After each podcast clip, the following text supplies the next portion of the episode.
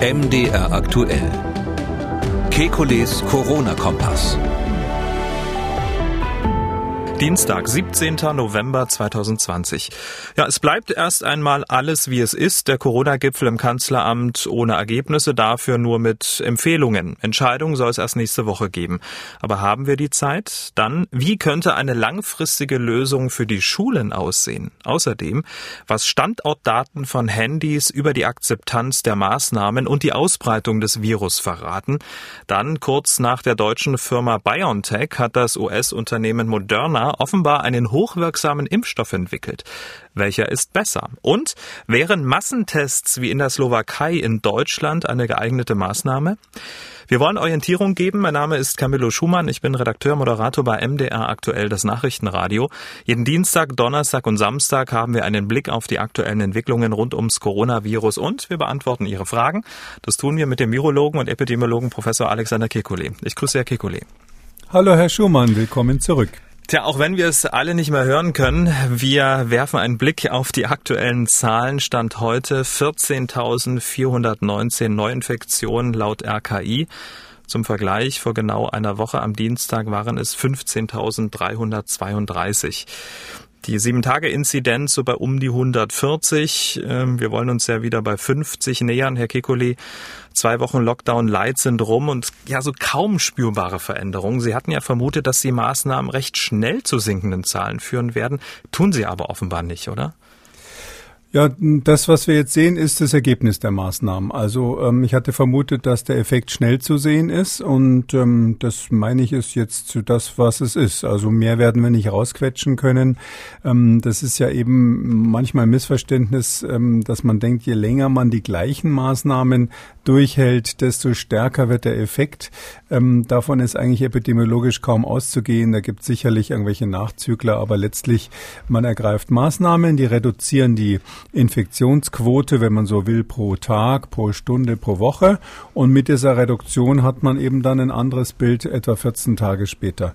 Und das ist das Bild, was wir jetzt haben mit diesen Maßnahmen. Das wird sich jetzt vielleicht noch geringfügig nach unten bewegen, aber nicht groß verändern, wenn wir weiter nichts tun. Hm.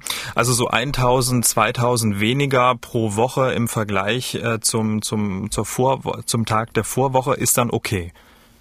Nein, das ist einfach der Effekt, der eingetreten ist. Äh, wahrscheinlich wird es noch ein bisschen mehr werden die nächsten Tage.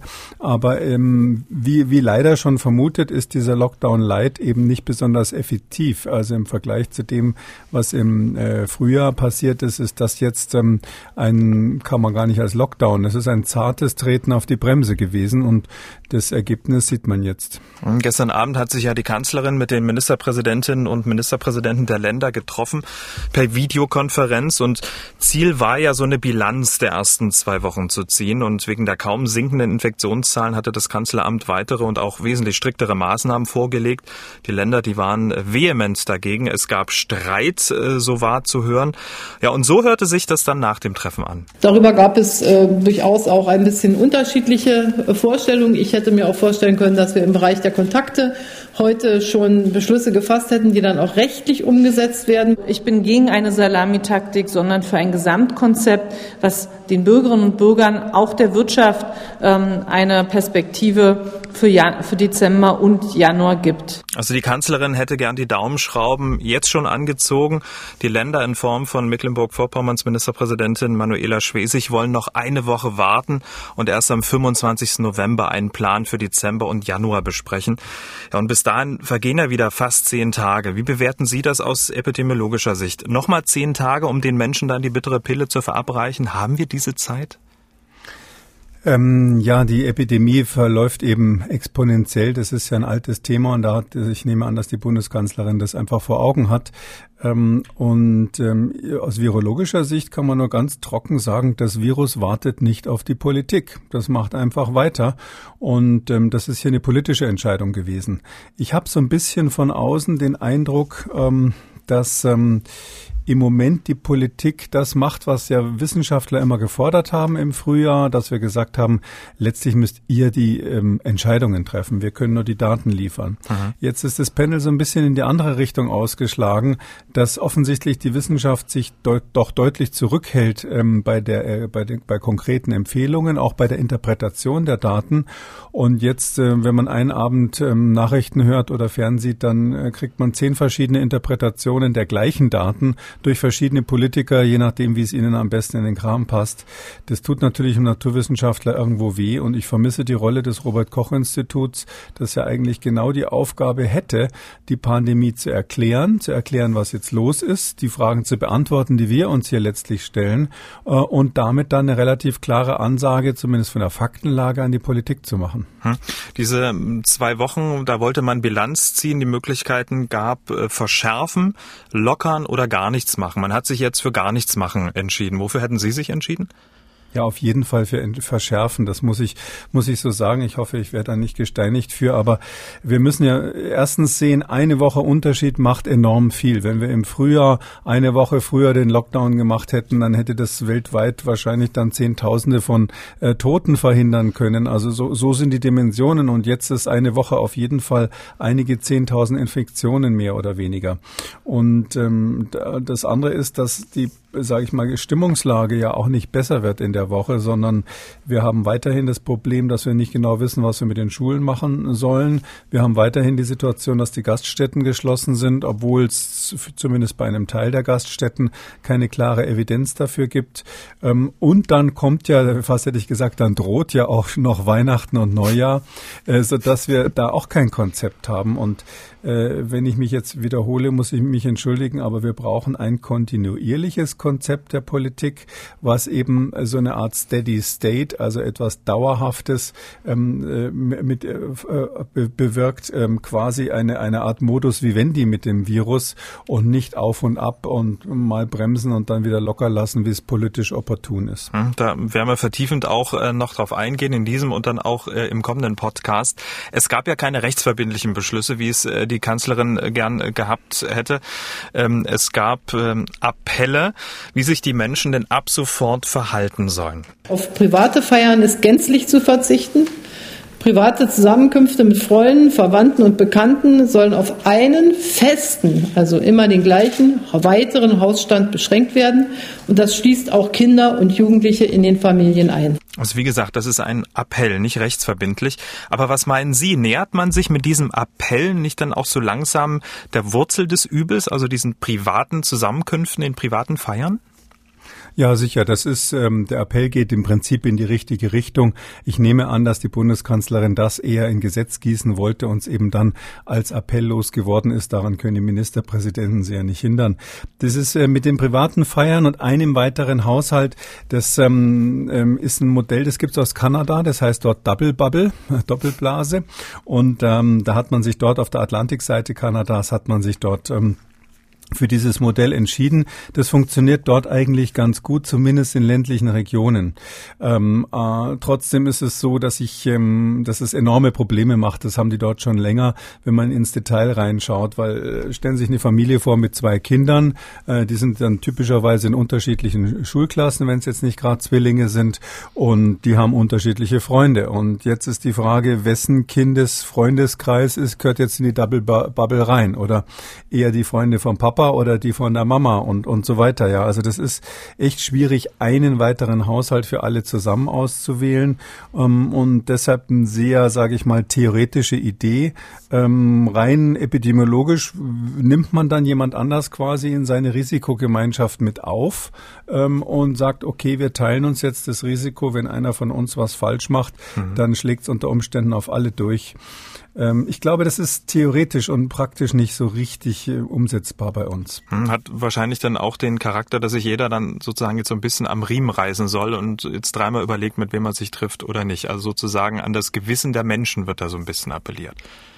Ja, die Treffen sind eins und äh, ich glaube, die Politik äh, hat ja noch ganz viele andere Dinge, die sie im Grunde genommen, wenn man es mal so ein bisschen systematisch aufdröselt, die Politik müsste ja kurzfristig und langfristig was tun.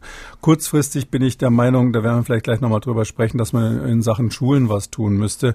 Aber auf jeden Fall hätte man bei der Maskenpflicht nochmal ganz konkret ein paar Hinweise geben können. Wenn man heutzutage in verschiedenen Städten Deutschlands Taxi fährt, dann hat mal der Taxifahrer eine Maske auf, mal nicht, mal muss der Gast eine aufhaben, mal nicht.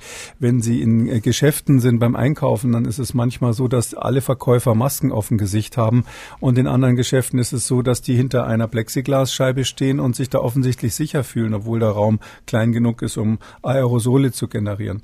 Ich glaube, da gibt es noch ganz viel, was man machen kann, bis hin zu der Frage, was ist eigentlich mit diesen Zustellern, die jetzt diese Unmengen von Päckchen bringen. Vor Weihnachten werden es wohl noch mehr sein. Ähm, die laufen erfahrungsgemäß ohne Maske in den Hausgängen rum und sind natürlich, wenn da einer mal infiziert wäre, sind das prädestinierte Superspreader.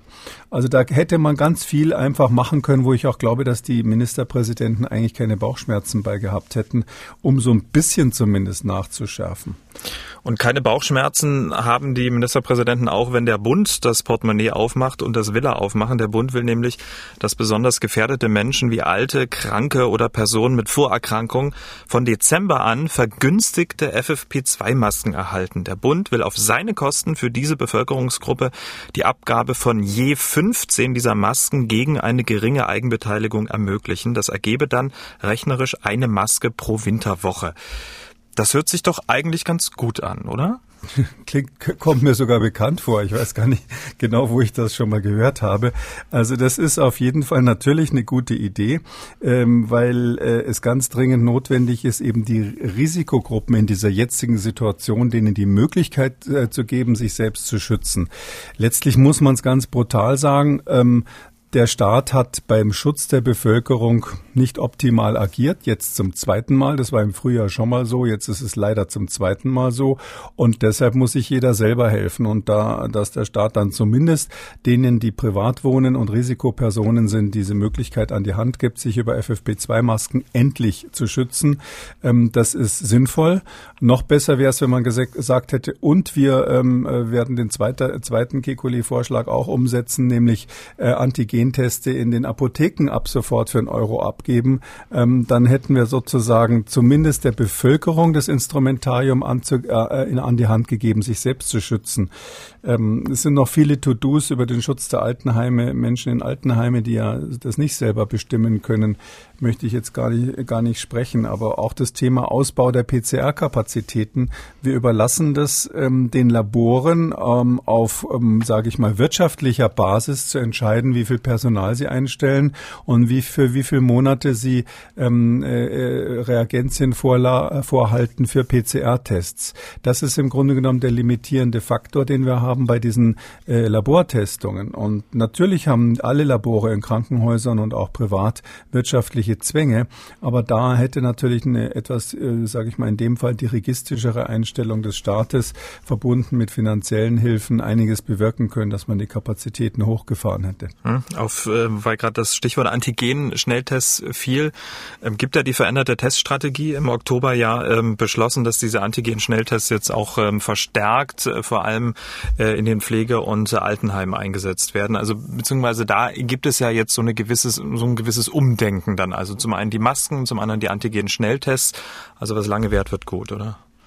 Ja, aber ob die Frage ist, ob es rechtzeitig. Wir haben eben immer diese Zeitachse. Es genützt nichts, wenn sich ein Minister hinstellt und sagt, ich habe es mir jetzt anders überlegt ähm, und habe meine Meinung um 180 Grad geändert bezüglich der Antigen-Schnellteste. Jetzt sind sie gut und jetzt will ich sie in Altenheim einsetzen, solange dort noch keine Konzepte dafür bestehen. Man muss auch sagen, ähm, im Altenheim ja, für die Besucher ist es eine tolle Sache, aber es ist ja so ein Antigen-Schnelltest, über die haben wir ja oft gesprochen, der hat den Vorteil, dass man ihn äh, sehr schnell und selbst machen könnte. Rein theoretisch dazu müsste eben abgegeben werden in der Apotheke. Aber er hat natürlich den Nachteil, ähm, dass er manchmal falsch negativ ist. Also dass er manche Personen, die im Prinzip das Virus in sich tragen, übersieht. Das ist in der Epidemiologie nicht so schlimm, weil ich bin dann trotzdem höchstwahrscheinlich an dem Tag nicht ansteckend. Da gibt es diverse Studien schon drüber, die zeigen, eine ist gerade kürzlich von Christian Drosten in Berlin nochmal gemacht worden, die zeigen, dass dass wenn diese Schnellteste negativ sind und jemand aber trotzdem positiv ist, was ja ein klassischer Fehler ist, der dort stattfindet, ähm, dann heißt es, ähm, dass er wahrscheinlich in den allermeisten Fällen äh, nicht infektiös zu dem Zeitpunkt ist. Das ist also ausreichend für die Frage, die wir so haben, sind wir gerade sicher oder nicht, wenn wir ähm, die Oma besuchen oder ins Altersheim gehen als Besucher. Ähm, das kann aber bei diesen, bei dieser Viruskonzentration im Rachen natürlich so sein, dass die innerhalb von zwölf Stunden, 24 Stunden plötzlich über die Positivschwelle hinweg schießt. Wenn so ein Virus anfängt, sich zu replizieren, dann geht es ruckzuck, dass dann auch hohe Konzentrationen entstehen. Und ähm, das heißt also, wenn jemand nach dem Antigen-Schnelltest zwei Tage wartet, kann er eigentlich ohne weiteres plötzlich positiv sein, auch wenn er vorher negativ war. Sodass ich ein bisschen skeptisch bin, das Personal damit zu überprüfen. Ja, das können Sie machen, wenn Sie als Besucher sind und machen das am gleichen Tag oder am Abend vorher. Aber als Personal, das ja dann einmal die Woche oder so getestet wird, vielleicht auch zweimal die Woche, da würde ich mir eher, wenn es von der Kapazität her irgendwie reicht, die PCR wünschen. Man muss natürlich auch sagen, äh, äh wenn der Groschen spät gefallen ist, besser spät als gar nicht, dann ist jetzt im Grunde genommen die Chance für die Politik, formuliere ich es mal positiv, äh, diese Erkenntnis auch ratzfatz umzusetzen und zu sagen, jawohl, wir haben verstanden, dass das sinnvoll und wichtig ist. In Frankreich gibt es die Antigen-Schnelltests in den Apotheken für jedermann. Da kann man sich auf dem Weg zur Arbeit mal schnell testen lassen. Also wollen wir doch dem französischen Nachbarn jetzt nicht nachste nachstehen in Effizienz der Entscheidungsstrukturen und jetzt machen wir das hier auch. Also nachdem man es verstanden hat, könnte man es ja jetzt auf den Weg bringen und zeigen, dass die Politik bei uns, äh, wenn sie was verstanden hat, dann auch schnell ist. Genau. Ähm, Nochmal kurz auf den Punkt ähm, der einschränkenden ähm, ja, Kontakte. Zur Senkung der Gefahr sollen ja Kinder und Jugendliche auch angehalten werden, sich nur noch mit einem festen Freund in der Freizeit zu treffen. Die Bubble. Ähm, wie sinnvoll ist das denn eigentlich, wenn sich in der Schule dann man sich ja sowieso mit viel, viel mehr Freunden trifft, oder? Das ist schließt sich doch dann mhm. völlig aus. Ja, das mit der Schule ist, ähm, das ist einfach heikel da. Ich unterscheide da inzwischen so ein bisschen nach Grundschule, Kita auf der einen Seite und der Sekundarstufe. Ähm, wir, ich gehe davon aus, dass wir in allen ähm, Stufen im Prinzip vom Alter her gleiche Empfänglichkeit für das Virus haben. Im einen Fall sieht man es nicht, im anderen Fall sieht man es unter Umständen, dass das Virus, dass es zu einer Infektion gekommen ist. Ähm, es ist aber möglich, das ist nur eine Möglichkeit, dass jüngere Kinder obwohl sie genauso im Prinzip empfänglich sind, mit diesem Virus sehr, sehr schnell fertig werden. Das heißt, sie haben vielleicht eine Teilimmunität dadurch, dass sie ständig andere Coronavirus-Infektionen haben in dem Alter, vielleicht auch andere Virusinfektionen, dadurch ist das Immunsystem so ein bisschen vorstimuliert. Oder man hat eine Situation, dass vielleicht ganz generell bei Kindern, das wissen wir auch, diese sogenannte angeborene Immunantwort ähm, ein höheres Grund, eine höhere Grundaktivität hat und vielleicht das der Grund ist. Also wir wissen es nicht warum. Also am Verhalten liegt sicher nicht bei den ganz Kleinen. Aber aus irgendwelchen Gründen beobachten wir keine gehäuften Infektionen in diesem geringen Alter. Deshalb wäre ich dafür zu sagen, bei bis zur Grundschule schauen wir uns das sehr, sehr streng an, mit einem ganz genauen Blick darauf, auch wissenschaftlich begleitet, was passiert und lassen die das jetzt aber mal so laufen, wie es ist, eine Weile mhm. weiter. So, dann haben wir die Sekundarstufe, also die etwas älteren, ich sag mal dann ab 10, 12 Jahre. Da ist es völlig klar, dass die genauso ansteckend sind wie Erwachsene und vor allem ein echter Motor der Infektionen sind. Das haben wir im Ausland äh, in diversen Studien gezeigt und auch in Deutschland gab es ja dann zum Beispiel an Gymnasien richtige Ausbrüche. Und da ähm, gibt es zwei verschiedene Situationen. Das eine ist ähm, in der Schule zusammensitzen.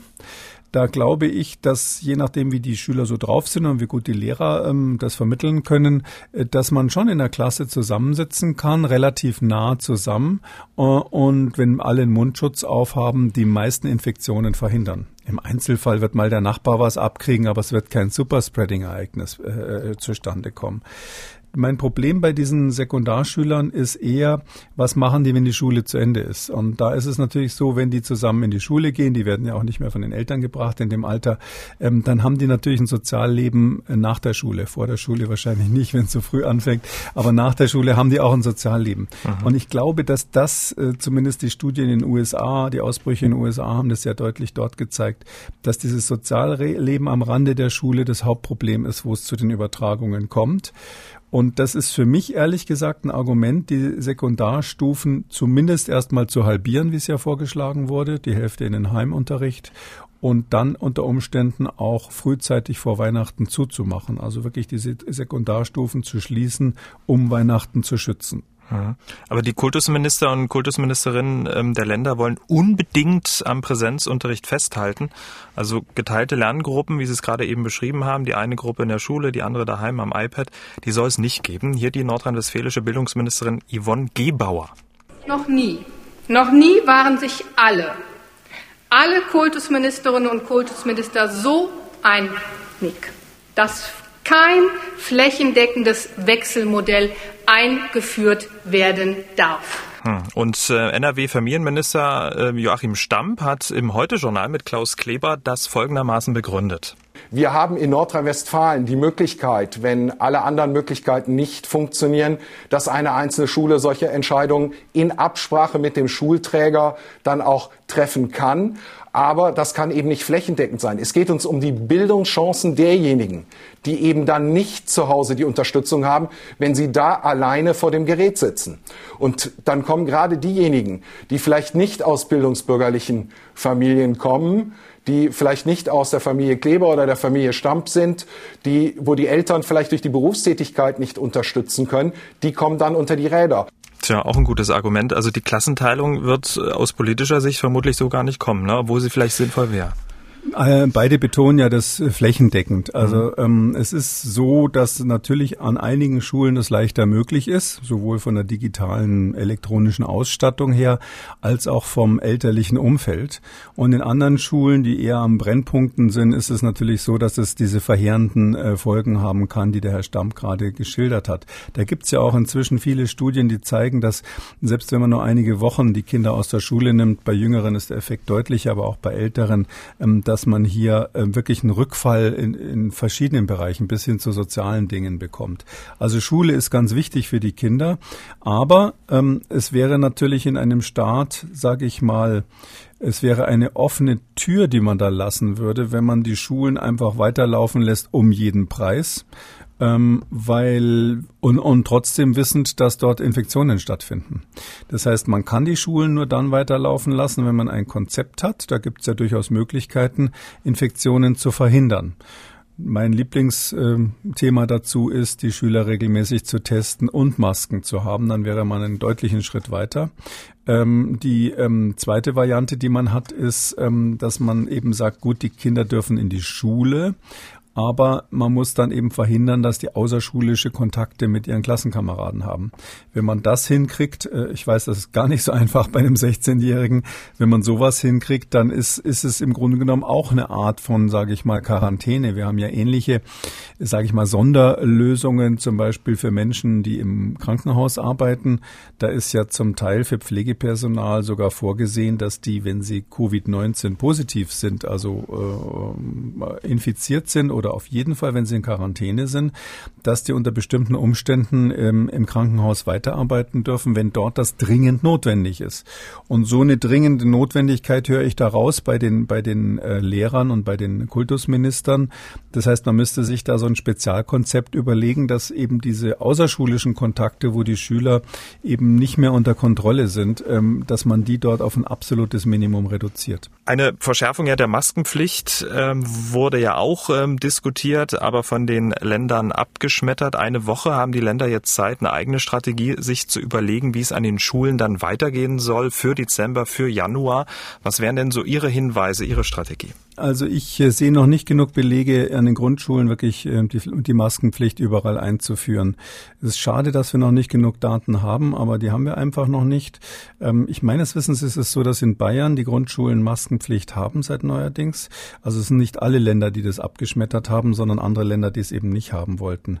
Ich glaube, es, das, das, das Beste wäre im Grunde genommen in der jetzigen Situation, was die Schulen betrifft, dass man ähm, die Sekundarstufe ab der Sekundarstufe die diesen halbzeitigen Unterricht ab sofort quasi macht, besser als nichts.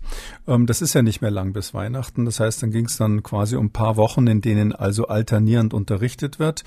Ähm, ich weiß, dass das technisch schwierig ist, vor allem wenn die EDV-Ausstattung nicht so ist, dass man in der Schulklasse direkt eine Videokamera aufstellen kann, weil sonst müsst, muss der Lehrer ja quasi über eine Zoom-Konferenz oder so zweimal unterrichten und da schätze ich mal, ist ganz schnell das Lehrpersonal alle.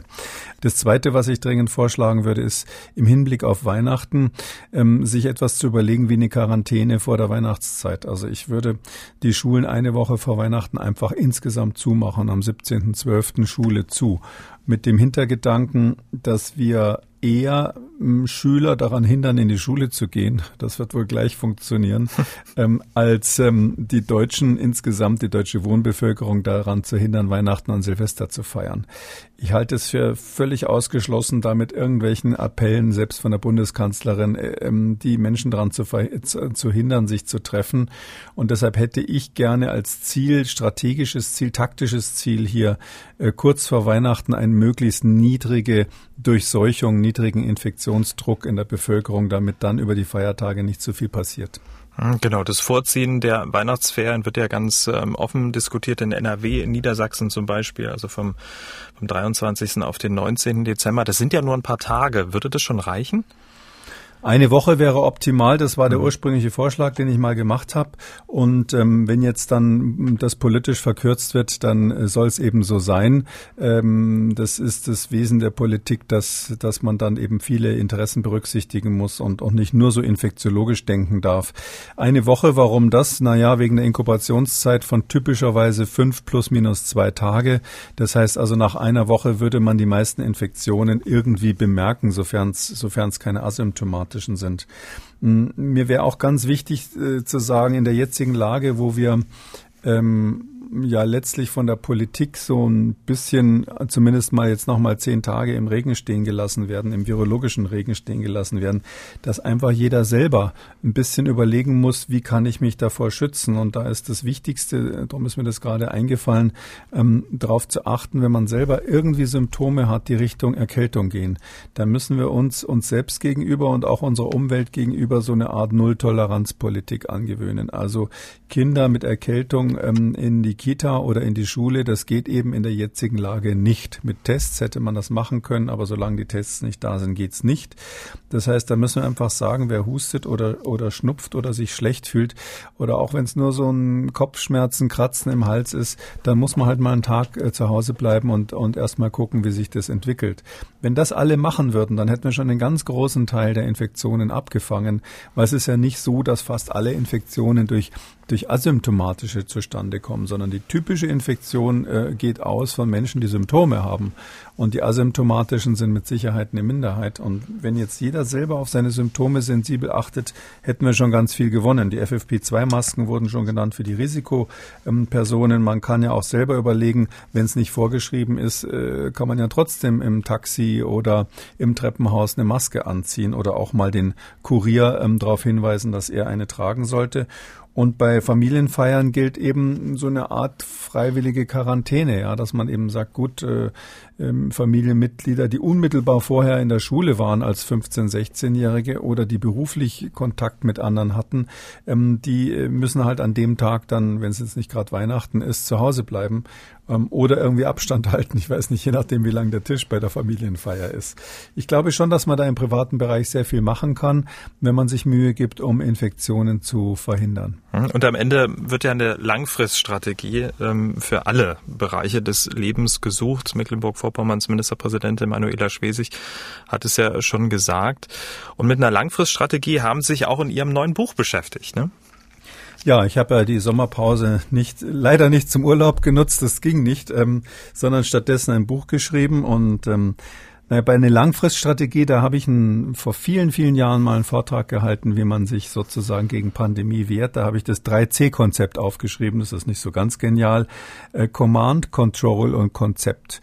Command and Control ist sowas aus dem militärischen Bereich, also dass das, was man dass das, was man anordnet, dann auch umgesetzt wird. Da fehlt beides bei uns in der Politik. Und das Dritte ist, dass man ein gutes Konzept braucht, was funktioniert. Ähm, das ist nicht militärisch, sondern mehr so epidemiologisch. Und äh, so ein Konzept, wie man langfristig einen Modus wie Wendy mit diesem Virus hinkriegt, habe ich versucht mir zu überlegen und als Diskussionsvorschlag aufgeschrieben und Nächste Woche kommt es als Buch raus, aber da werden wir vielleicht nochmal drüber sprechen. Genau, wie so eine Langfriststrategie aussehen könnte, darüber besprechen wir dann am Donnerstag hier im äh, Podcast. Aber mal ehrlich, ne, auch die beste Strategie, die wird ja nichts bringen, wenn die Menschen nicht mitmachen. Ne? Das viel zitierte Compliance ist wichtig diese, das, was ich vorgeschlagen habe äh, oder da mal aufgeschrieben habe, das ist ja nur eine Diskussionsgrundlage ähm, als erster Wurf. Das geht genau davon aus. Das geht davon aus, dass die, äh, dass das Wichtigste ist, dass wir die Menschen selber mitnehmen. Es gibt ja auch Soziologen, die wirklich sagen, ähm, staatlich angeordnete Maßnahmen funktionieren immer nur über einen begrenzten Zeitraum. Ähm, das ist dieser Hallo-Wach-Effekt. Wenn Sie sagen, halt äh, nicht weiter, dann bleibt jeder reflexartig stehen, ohne, ohne nachzudenken. Aber wenn er dann sieht, da ist gar kein Abgrund und ich weiß gar nicht, wovor ich gewarnt wurde, dann geht er eben weiter. Und da müssen Sie dann schon erklären, warum Sie Halt gerufen haben und warum das dringend notwendig war. Und so ein, so ein Effekt sehen wir zurzeit, dass, dass die Menschen selber von der Compliance her, von, vom Mitmacheffekt her äh, nachlassen. Ähm, und das ist übrigens nicht in allen Bevölkerungsgruppen gleich, weil sich das nicht jeder gleich leisten kann. Aber das Konzept, was ich da aufgeschrieben habe, das geht sehr stark von der Mitbestimmung auf, aus. Und ähm, wenn man so will, ist das auch die Schwachstelle des Konzepts. Wenn die Leute nicht mitmachen, dann wird es bei keinem antiepidemischen Konzept funktionieren. Egal, ob sie das anordnen, ob sie das jetzt die Bundeskanzlerin empfehlen ähm, die Menschen müssen es entweder wirklich verstehen und deshalb machen, das ist so mein Ansatz, ähm, oder man muss es machen wie in China, totalitär. Aber das funktioniert bei uns eben in unserem Staat zum Glück nicht. Hallo Wacheffekt, das ist genau das ähm, Stichwort, ähm, um mal zu schauen, ja, die Akzeptanz ähm, der Maßnahmen und wie sich das im Laufe der Zeit ähm, dann auch entwickelt und auch die Frage mal zu klären, warum die Zahlen eigentlich nicht so spürbar sinken, äh, wie man es vielleicht erwartet hätte.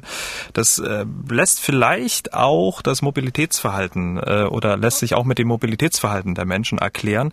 Dazu werden ja regelmäßig Standortdaten der Handys ausgewertet. Zum Beispiel hat die ähm, Projektgruppe Epidemiologische Modellierung von Infektionskrankheiten am RKI Zusammenarbeit mit dem Institut für theoretische Biologie an der Humboldt-Uni einen Mobility Monitor entwickelt. Und da kann man sehr genau sehen, wie sich das Mobilitätsverhalten der Menschen seit dem 11. März entwickelt hat.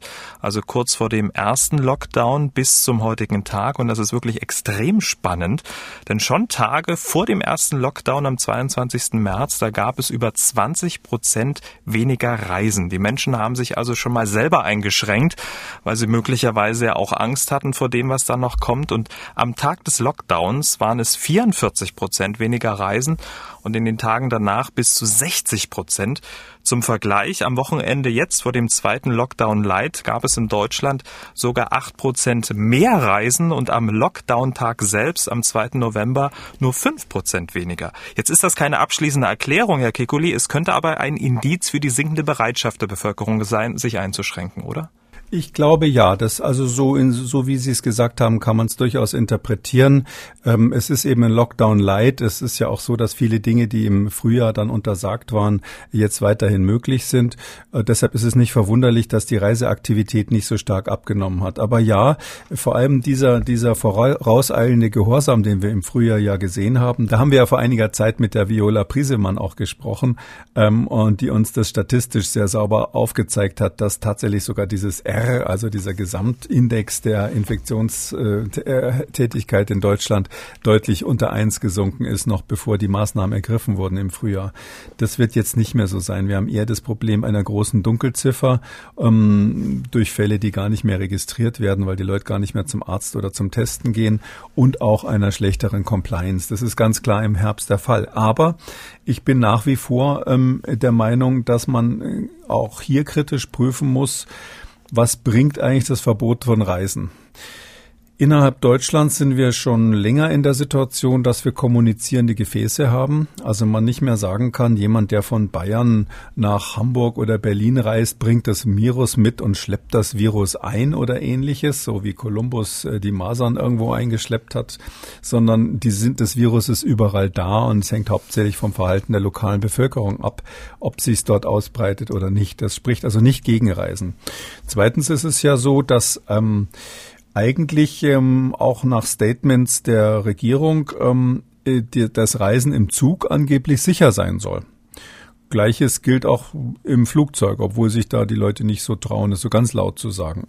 Ich selber meine, wenn man wirklich eine FFP2-Maske aufhat, so mache ich das auch auf Reisen, und die Konsequenz die ganze Zeit ähm, im Gesicht lässt und vielleicht nur mal ganz kurz absetzt zum Wasser trinken, wenn keiner in der Nähe ist, dann ist man in der Tat in Bus und Bahn und auch im Flugzeug sicher. Aber wer macht es schon? Muss man halt sehr diszipliniert sein, auch über viele Stunden hinweg. Aber insgesamt meine ich, das Reisen als solches, wenn man das richtig macht, wenn man in öffentlichen Verkehrsmitteln wirklich eine Schutzmaske aufhat und alle anderen natürlich auch, wenn man besonders gefährdet ist, eine FFP2-Maske aufhat. Viele fahren ja auch mal mit dem Auto oder mit dem Fahrrad irgendwo hin. Es gibt ja auch alles Mobilitätsdaten ähm, in diesen Handy-Tracking-Modellen ähm, dann glaube ich, dass das Reisen selber nicht das Problem ist. Das Problem ist die Zahl der ungeschützten Kontakte. Und das können wir selber bestimmen. Wenn wir dann irgendwo hinfahren, um einzukaufen zum Beispiel, ähm, wie wir uns dort verhalten, ob wir die Maske aufhaben, ja oder nein, mhm. ähm, das ist ja in diesen Mobilitätsdaten gar nicht erfasst. Genau, und man müsste ja mal rausfinden, wo genau sich die Menschen aufhalten.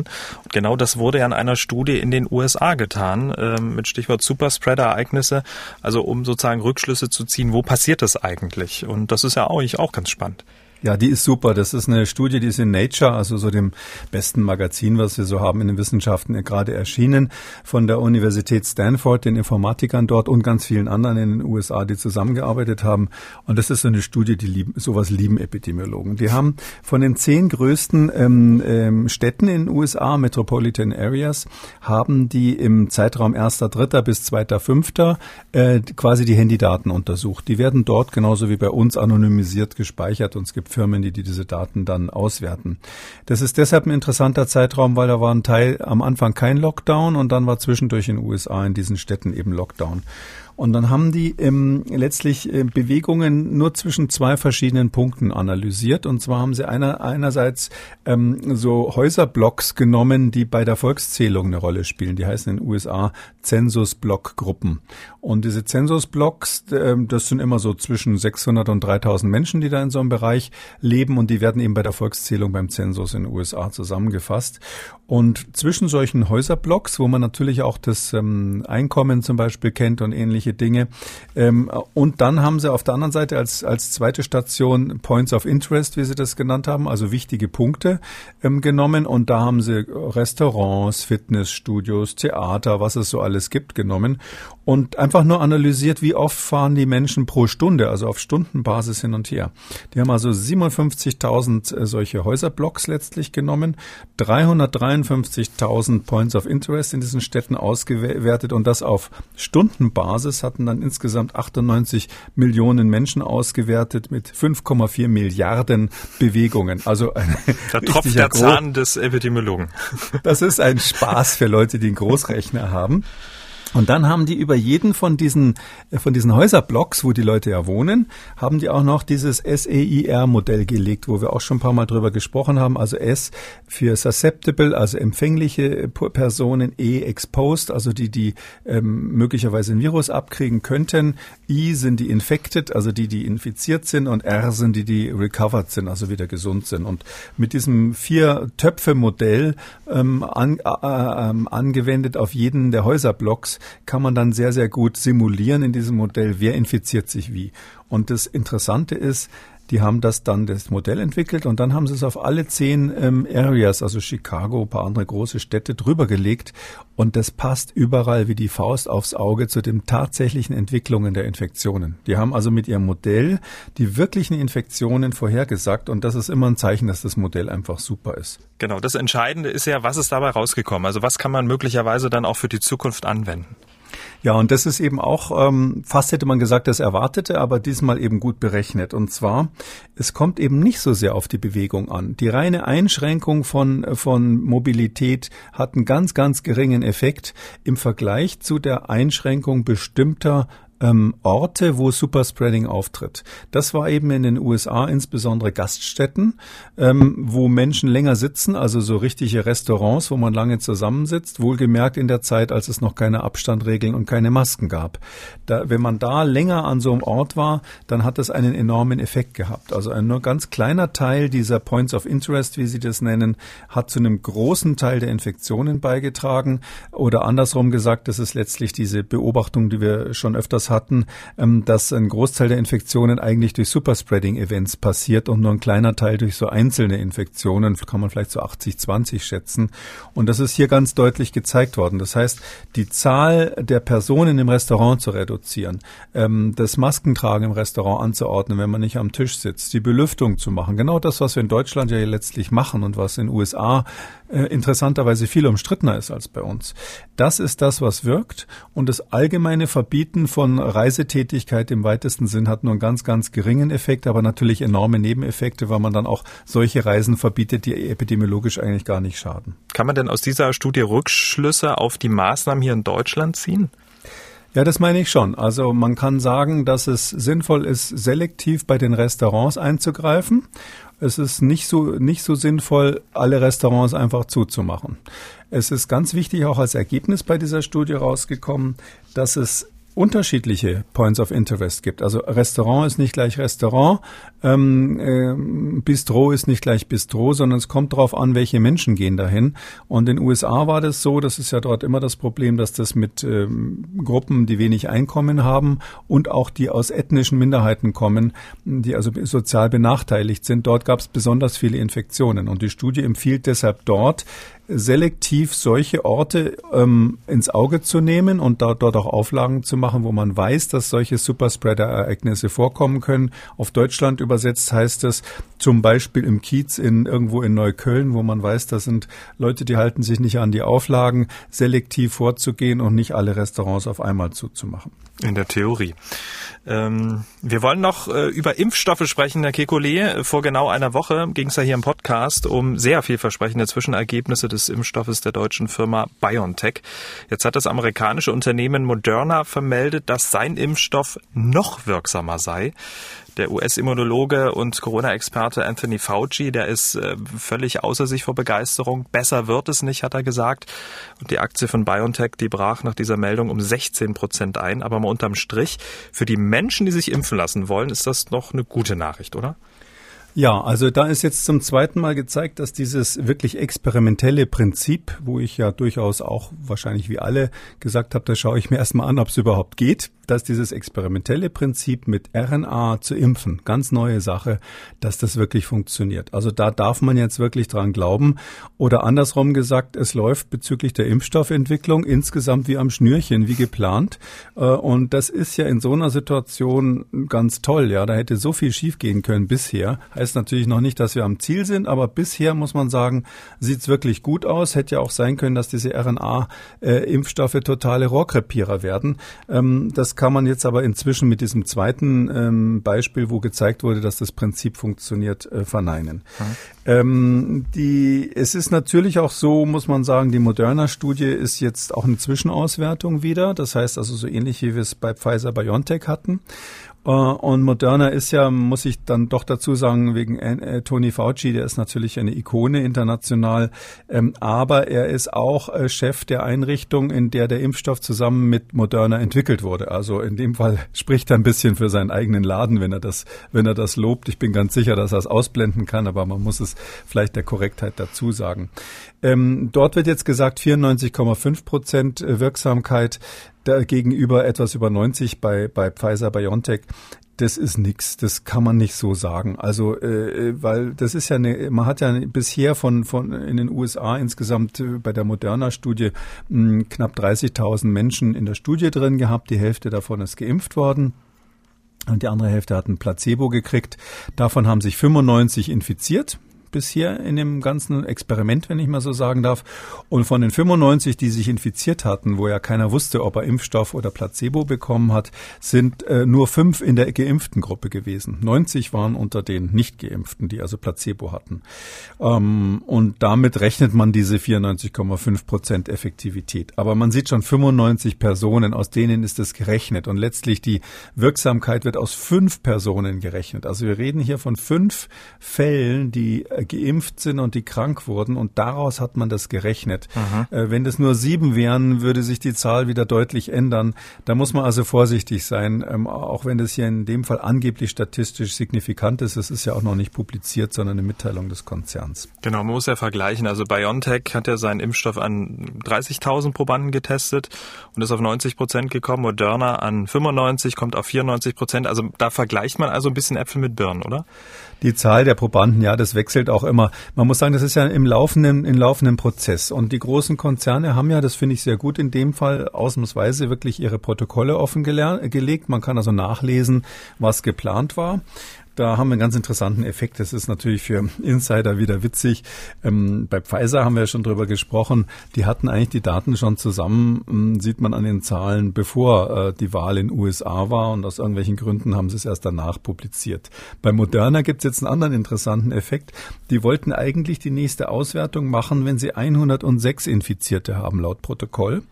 Und jetzt haben sie aber die Auswertung vorgezogen mit 95 Infizierten. Das kann man statistisch machen. Da gibt man ein bisschen andere Zahlen in die Software ein und dann kommt das Ergebnis genauso raus. Nur, warum haben die jetzt das jetzt gemacht und vorgezogen in dem Fall, so, so wie die anderen ein bisschen gewartet haben? Dann wäre man natürlich ein Schelm, wenn man nicht erkennen würde, dass die jetzt nachziehen mussten. Die Aktie vom Pfizer ja. ist ja in, die, in den Himmel geschossen und jetzt war Moderna unter Zugzwang und ganz offensichtlich haben sie jetzt also schon bei 95 das Buch aufgemacht und gesagt, jetzt schauen wir mal, was rausgekommen ist, statt zu warten, bis es 106 sind.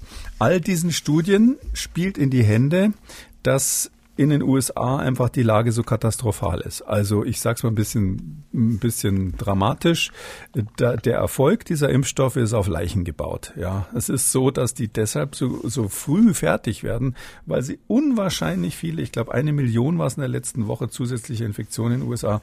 Sie haben unwahrscheinlich viele Infektionen. Moderna hat ja ausschließlich in den USA die klinischen Studien gemacht, übrigens mit sehr viel Geld von der Regierung. Die haben fast eine Milliarde Dollar gekriegt, im Gegensatz zu Pfizer und BioNTech, die das aus der Portokasse selber gezahlt haben. Aber trotzdem unterm Strich, für uns ist das ja egal. Die Impfstoffe werden irgendwann im nächsten Jahr kommen. Und äh, ob das jetzt Moderna, Pfizer oder irgendein anderer ist, in Deutschland werden wir sicherlich im April, schätze ich mal, April, Mai werden wir die Möglichkeit haben, im größeren Stil zu impfen. Apropos, nach BioNTech und Moderna vermuten die Analysten, dass die deutsche Firma CureVac aus Tübingen der nächste sein könnte. Auch CureVac forscht ja an einem mRNA-Impfstoff und da sieht sie auch gar nicht so schlecht aus. Ja, der Impfstoff sieht genauso aus. CureVac, also ich bin ja jetzt hier nicht als Aktienanalyst im Einsatz, aber CureVac hat natürlich einen strategischen Nachteil jetzt, weil zwei große, die, im, die ja nächstes Jahr Milliarden von Dosen produzieren können, und das ist völlig ohne Frage. Der eine mit Riesenunterstützung von, äh, von Warp Speed Geld aus den USA, der andere mit einem der größten Pharmakonzerne der Welt, ich glaube sogar den größten Pfizer im Rücken. Die werden Unmengen, äh, Milliarden von Impfstoffen nächstes Jahr auf den Markt werfen. Ähm, ähm, übrigens nochmal ganz interessant, der ähm, Impfstoff von Moderna hat ja den Vorteil, dass er im Tiefkühler bei minus 20 Grad ähm, transportiert und gelagert werden kann. Das ist eine Temperatur, die in jedem Gesundheitsamt zur Verfügung steht. Und dann 30 Tage, also einen Monat lang im ganz normalen Kühlschrank bei etwa 4 Grad und dann nochmal 12 Stunden bei Raumtemperatur. Das ist natürlich für die Verteilung ein Riesenvorteil. Und ich schätze mal, dass äh, jetzt die Leute von BioNTech fieberhaft dran forschen, wie man äh, ihren, ihren eigenen Impfstoff ähm, so umbauen kann, dass er vielleicht auch besser ähm, zu transportieren und zu lagern ist. Genau. Ähm, CureVac ist ähm, da ein bisschen hinterher die haben jetzt gleich bekannt gegeben, weil sie ja auch was sagen müssen. So ist es leider im Leben von, wo alles um die Aktienwerte geht, haben gesagt, ja, unser Impfstoff hat auch den Vorteil, dass man ihn nicht so tief kühlen muss. Das ist das eine. Das zweite ist, dass die RNA-Menge, die injiziert werden muss, bei CureVac angeblich äh, deutlich geringer ist. Bei denen sind es nur 12 Mikrogramm, bei Pfizer ist es 30 Mikrogramm, bei Moderna wohl 100 Mikrogramm. Ähm, aber ähm, CureVac hat einfach den Nachteil den anderen beiden gegenüber, dass es keinen starken Partner hat. Und sie brauchen, wenn sie dann in die Phase 3 gehen, die haben ja die Phase 3 Studie noch nicht einmal begonnen, äh, wenn sie dann in die Phase 3 Studie gehen, und gerade haben wir über Ergebnisse der Phase 3 gesprochen von den anderen, ähm, da brauchen sie einen starken Partner an der Seite und der auch wirklich das Geld hat, so wie Pfizer oder ein ähnlicher oder AstraZeneca im Beispiel von Oxford, ähm, von der Oxford-Impfstoff.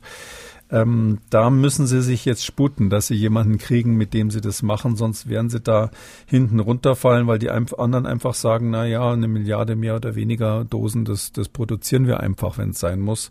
Ähm, da bin ich gespannt, wie sich die Firma von Herrn Hopp, das ist ja der Dietmar Hopp von der SAP, der, der das gegründet hat, wohl positioniert. Auch interessant, wie die Bundesregierung dann äh, bei CureVac ihr Investment von 300 Millionen Euro, was ja vor einiger Zeit war, dann begründen wird.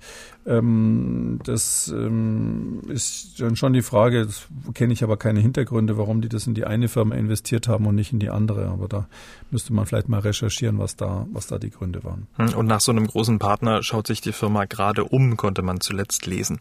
Wir kommen zu den Hörerfragen, Herr Kekulé. Dieser Herr hat angerufen. Er verfolgt, wie andere Staaten mit der Corona-Pandemie umgehen. Besonders interessant fand er die Maßnahme in der Slowakei und deshalb seine Frage.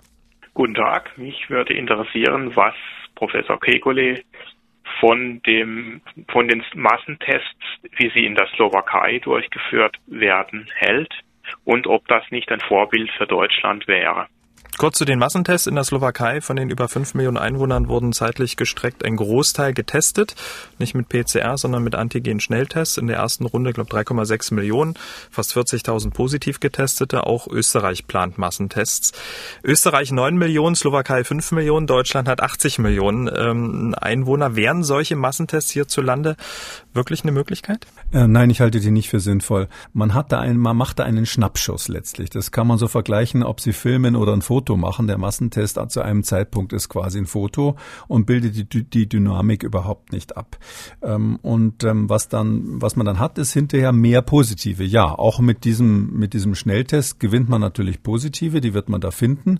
Man wird einen Teil übersehen, die dann erst ein paar Tage später positiv werden.